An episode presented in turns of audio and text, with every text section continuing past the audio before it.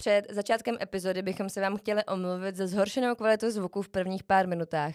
Řešili jsme technické problémy. Doufáme, že vám to poslech nějak nepokazí a že se díl užijete stejně, jako jsme si ho užili my.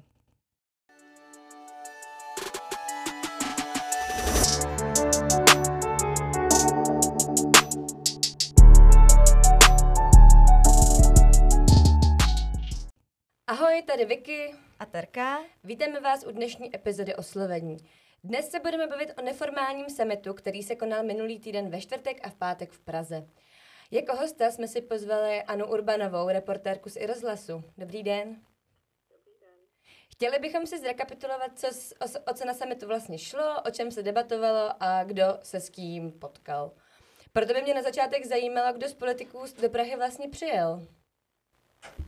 Tak uh, do Prahy zamířilo celkem 45 představitelů politických. A to zejména 27. unijní, kdy uh, se omluvila pouze dánská premiérka, která řešila vnitrostranické záležitosti, ale jinak přijeli z Evropské unie všichni.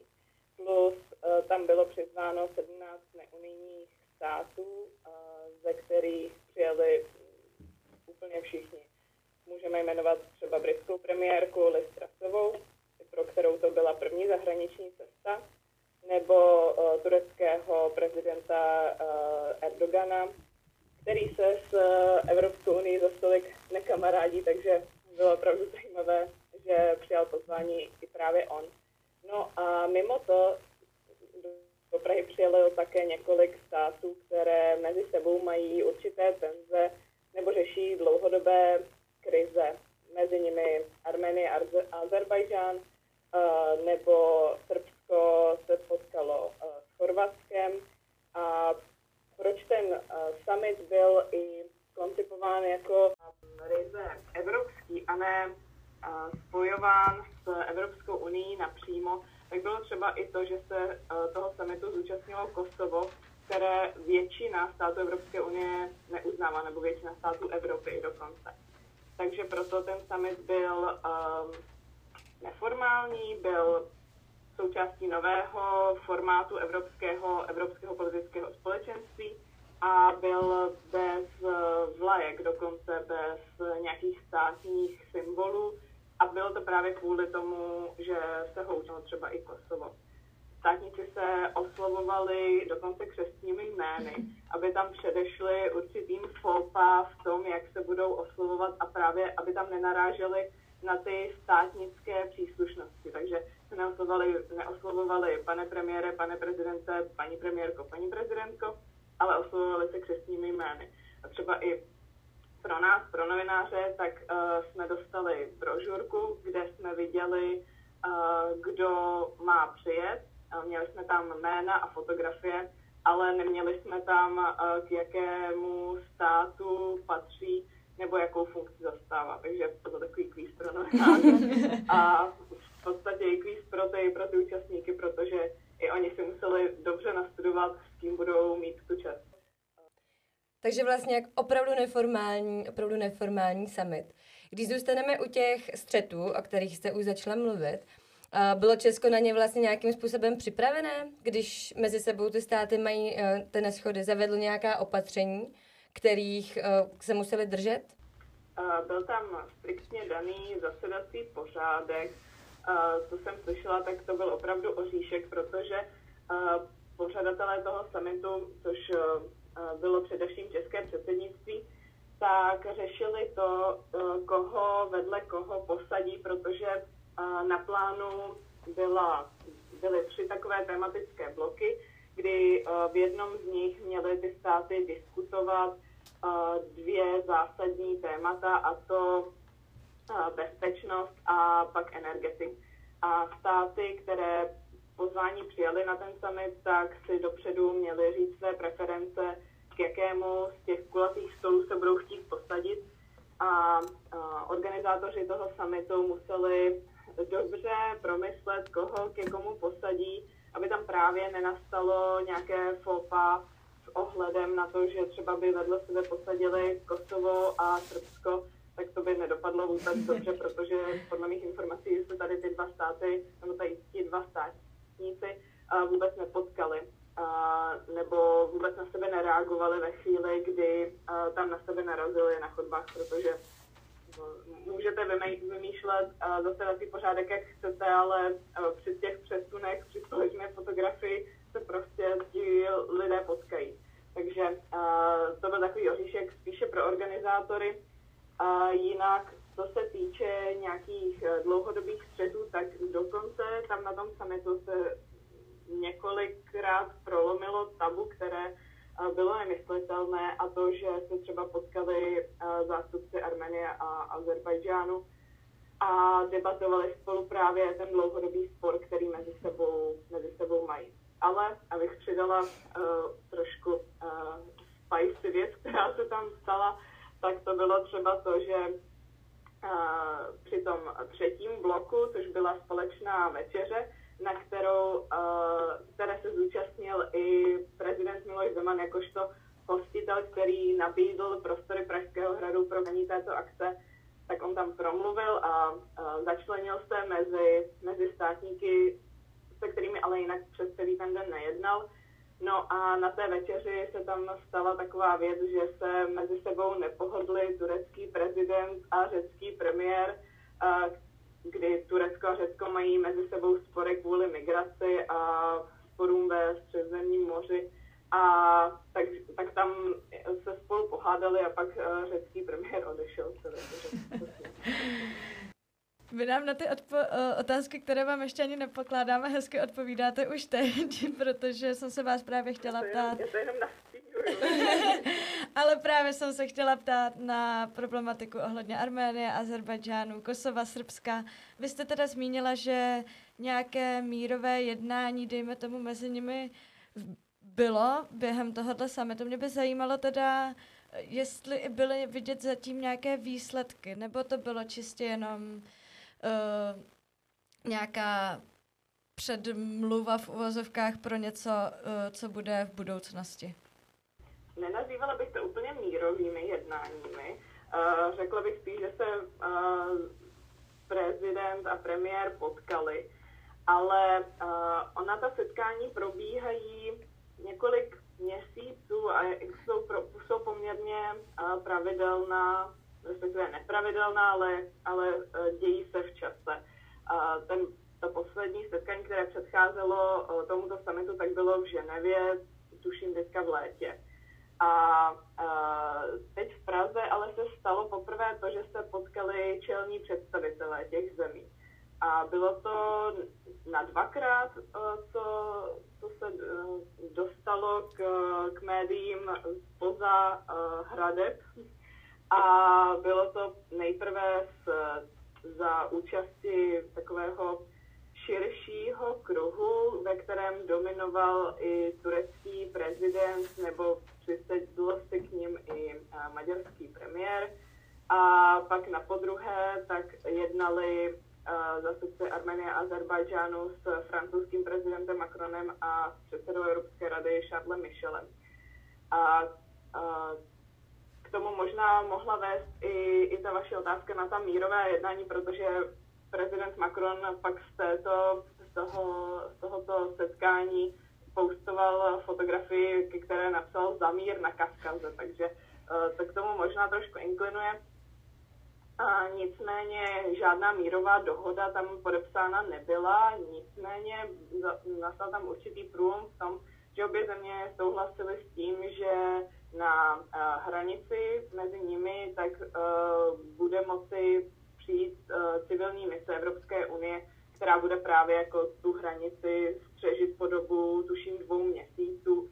A obě dvě strany toho konfliktu s tím souhlasily a, a jsou s tím zajedno. Plus tedy um, řekli, že budou dodržovat ženevské konvence a že budou dodržovat uh, mezinárodní úmluvy o, o vedení války a tak podobně. Takže v tom to bylo, v tom to bylo určitě zajímavé, protože vůbec poprvé si sedli tyto dva představitelé eh, za jeden stůl a, a ne, neproběhlo to jednou, ale hnedka víckrát.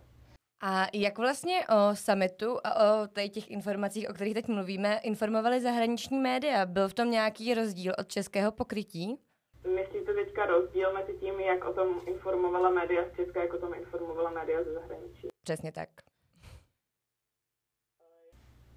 Já bych řekla, že v tom žádný zásadní rozdíl nebyl, protože ta novinářská práce jako je ve, ve stejná, ale uh, možná uh, zajímavé mně přišlo to, že prakticky každá delegace tam měla nějakou svoji, um, ať už televizní stanici, anebo nějaké své lokální médium, které tam přijelo, protože bylo tam více než tisíc novinářů na té akci. A uh, kromě nějakých globálních značek, dejme tomu, nebo globálních mediálních domů jako CNN, BBC, tak uh, tam byla právě i média třeba z uh, Balkánu a tak podobně, takže to bylo opravdu, opravdu zajímavé se, se s nimi setkat. Ale jinak se to příliš nelišilo. Novináři tam dávali posílali informace o tom, co se, co se tam děje, snažili se na doorstepech odchytit své politiky nebo ty zásadní tváře toho samitu, což asi byli všichni, ale tak o některé byl větší zájem než o jiné samozřejmě.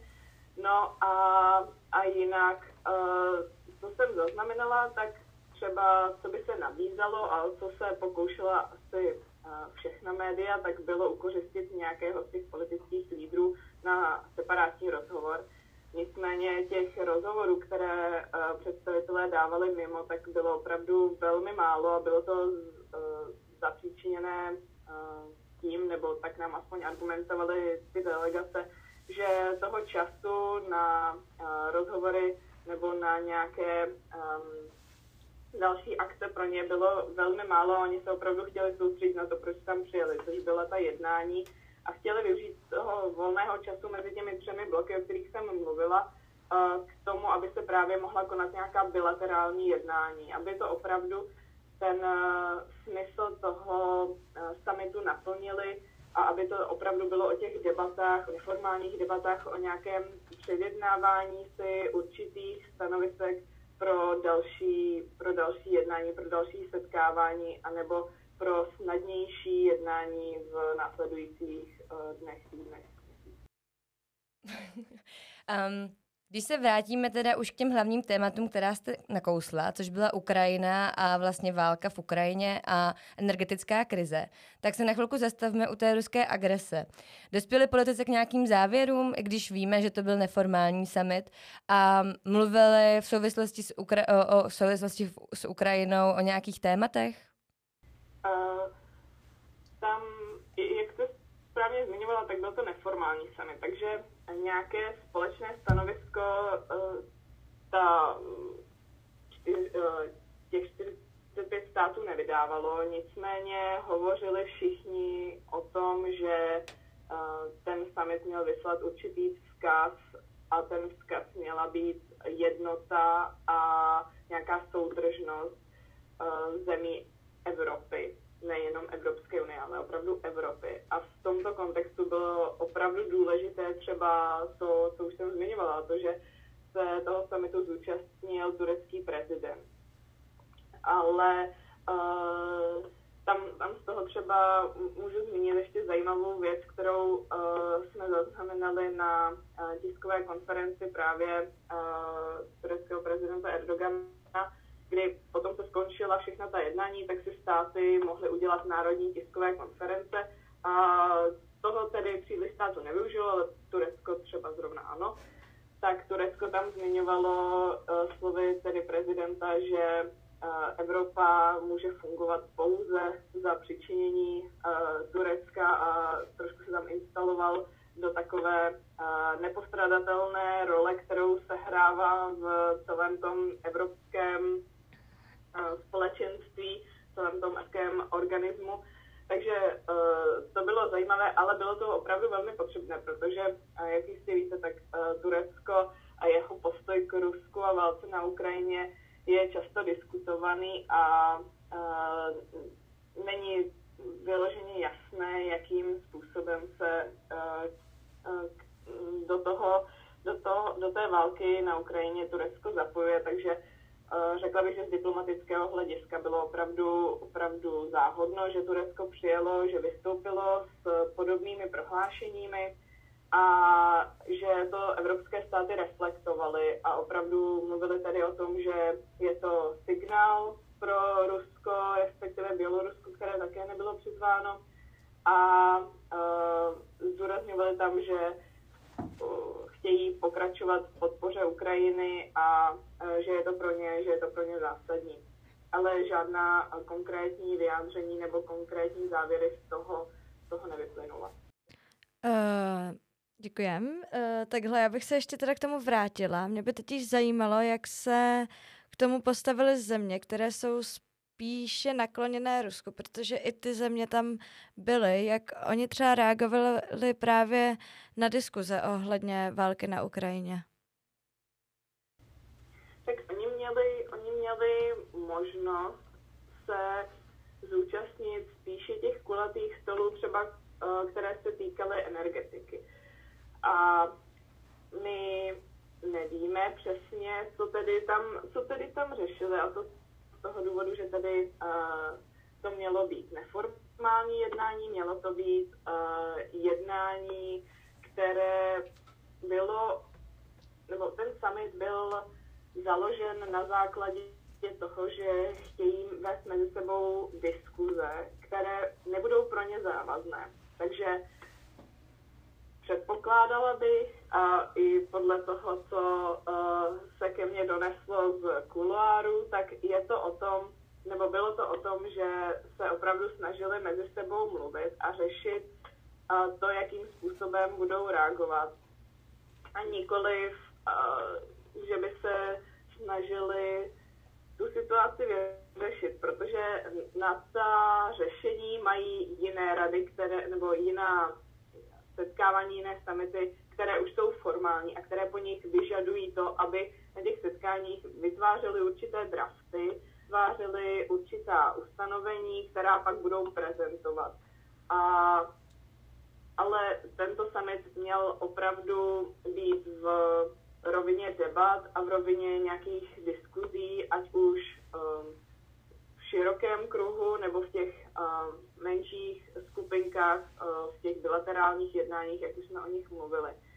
Uh, nicméně, abych řekla pravdu, tak uh, nevím, jakým způsobem se, se shodli nebo shodovali na tom, jaký postoj k Ukrajině, respektive k Rusku zaujmout. Nicméně, jak už jsem zmiňovala předtím v té předchozí odpovědi, tak to jenom, že se setkali společně s tím, že všichni věděli, že tím jakým, tou jakousi nadstavbou má být právě uh, vyslání určitého signálu směrem k Rusku, tak uh, s tím všichni souhlasili a s tím všichni do Prahy přijeli, takže eh, když se přesuneme teda ještě k debatám ohledně energetiky, tak francouzský prezident Emmanuel Macron po příjedu řekl, že prioritou je propojení evropské elektrické sítě. Mě by zajímalo, jestli to byla jenom jakási fráze, nebo i o tom na summitu mluvili a po případě, jestli i nám to dalo nějaké návrhy do budoucna, co by nás mohlo čekat. Tam bylo určitě zásadní to, že tam téma energetiky bylo na stole a bylo jedno z těch dvou hlavních, protože, jak víme, tak řešení energetické krize v Evropě si žádá určitou kooperaci mezi, mezi zeměmi. A e, třeba Evropská unie právě jedná s Norskem, jakožto nečlenskou zemí, aby e, se e, zapojila dodávkami energií a aby tam nastala nějaká, nějaká dohoda mezi nimi. To samé země Kavkazu, které mají přístup k nerostným surovinám. Takže to, že spolu tyto celky mohly jednat, tak právě bylo záhodno v tom, řeši, v tom nalezení nějakého receptu na řešení energetické krize. K tomu, co říkal prezident Macron, Uh, mohl to určitě zvednout na jednom z těch kulatých stolů, kterých se účastnil. Já tuším, že on právě byl v té uh, energetické skupině, ale teď si tím uh, nejsem, nevím, jestli uh, chci zdržovat, uh, abych to dohledávala, ale uh, ale jak už jsem říkala, tak tím, že nemáme, uh, nemáme žádné uh, závěry nebo žádné záznamy z toho, co konkrétně se jednalo u těch kulatých stolů a co, co tedy státy vyřešily, tak nedokážeme říct kopně, jestli tam tedy tu energetickou síť řešili nebo ne, ale předpokládala bych, že ano, vzhledem k tomu, že to bylo jedno z těch témat těch kulatých stolů. Tak asi tolik k tomu. A jenom teda bych dodala, že um, ta energetická krize a její řešení tak bylo pak ještě uh, tématem summitu, který následoval v pátek a už se týkal pouze Evropské 27, kdy uh, tam nastaly určité třenice uh, mezi tím, jakým způsobem právě k energetické krizi přistupovat, kdy tam naráží hodně německý přístup, uh, vůči třeba tomu francouzskému nebo obecně jeho evropskému, španělskému, italskému. Ale uh, tam právě z toho už ty závěry určité jako máme, přestože to bylo opět neformální jednání, tak ale víme, že tam právě jako tu schodu nenašli a vyzvali znovu členské státy Evropskou komisi, aby předložila nějaké návrhy, o kterých se budou uh, vlastně dneska, což je úterý, respektive ve středu, pak bavit uh, ministři pro energetiku na neformálním jednání, které je dneska, zítra v Praze. A to bude, to bude jakýsi předboj pro uh, už formální summit uh, zástupců členských zemí, který bude pak na konci nebo uh, za deset dní v Bruselu, kde um, už by tedy z toho nějaké závěry oficiální být měly a členské státy by měly zaujmout uh, konkrétní pozice. Když jsme se bavili o tom francouzském prezidentovi, tak on summit vlastně hodně chytře využil k mediálnímu zviditelnění. Jak byste to jako novinářka z místa zhodnotila? Shodovalo se jeho pojetí summitu s realitou? Podle toho, jakým způsobem se ten pražský summit organizoval a podle toho, co eh, mě říkali lidé z úřadu vlády, kteří se na té organizaci summitu podíleli, tak minimálně do těch příprav mohl být a, a pak následné prezentace toho summitu mohl být francouzský prezident daleko více angažován, než jak to nakonec eh, využil. To, že jeho tým uh, byl schopný udělat působivé video, na kterém francouzský prezident uh, vystupoval jako, až bych řekla, hollywoodský herec. A, a působilo to dojmem, že tak trošku ukradl show českému předsednictví, což um, není až tak uh, jako podstatné, nebo není to, a, nebo neřekla bych, že je to pravda do takové míry, v jaké se to teďka prezentuje třeba v českých sociálních sítích, na sociální, sociálních bublinách, protože francouzský prezident s návrhem na uspořádání tohoto, summit, tohoto typu summitu Evropského politického společenství přišel. A to, že se členské, nebo to, že se evropské státy, abych byla přesná, to, že se evropské státy dohodly, že tedy se potkají a že to bude v Praze za českého předsednictví, to je, řekla bych, až jako schoda náhod, která tak trošku spadla uh, českému předsednictví do klína, přestože tedy organizátoři říkají, že to byl spíše danejský dar, protože organizací toho samitu bylo spojeno spoustu výzev. Nicméně, abych se tedy vrátila k francouzskému prezidentovi, tak on uh, to využil do té míry, jaká je mu vlastní, že uh, on je rád předem pozornosti a on rád dává určitá uh, vyjádření a je rád vidět. A bylo to vidět třeba i na závěrečné tiskové konferenci k tomu první, k tomu uh, konci summitu, k tomu konci summitu Evropského politického společenství, kdy uh, tam předstoupil před novináře právě uh, premiér Petr Fiala, který uh, pořádal nebo spolupořádal ten, pořádal ten summit za kooperace tedy uh, evropských států. Pak tam přestoupil prezident Emmanuel Macron, jakožto ten, kdo s tímto návrhem uh, uspořádání Evropského politického společenství přišel. No a pak tam s nima byla do třetice uh, moldavská prezidentka, která by, její země by měla uh, dalšího půl roku hostit tento summit znovu. A měl to být určitý signál tedy jako toho pokračování.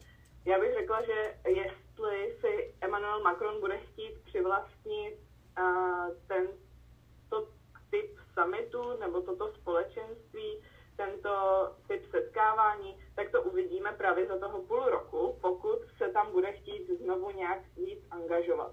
Protože, jak jsem zmiňovala, on s tou, on s tou ideou přišel, ale pak se pak nehrál nějakou zásadnější roli třeba v těch debatách, eh, v těch debatách, která probíha, které probíhaly během celého toho eh, čtvrtečního dne na Pražském hradě. On nepředsedal žádnému eh, z těch kulatých stolů.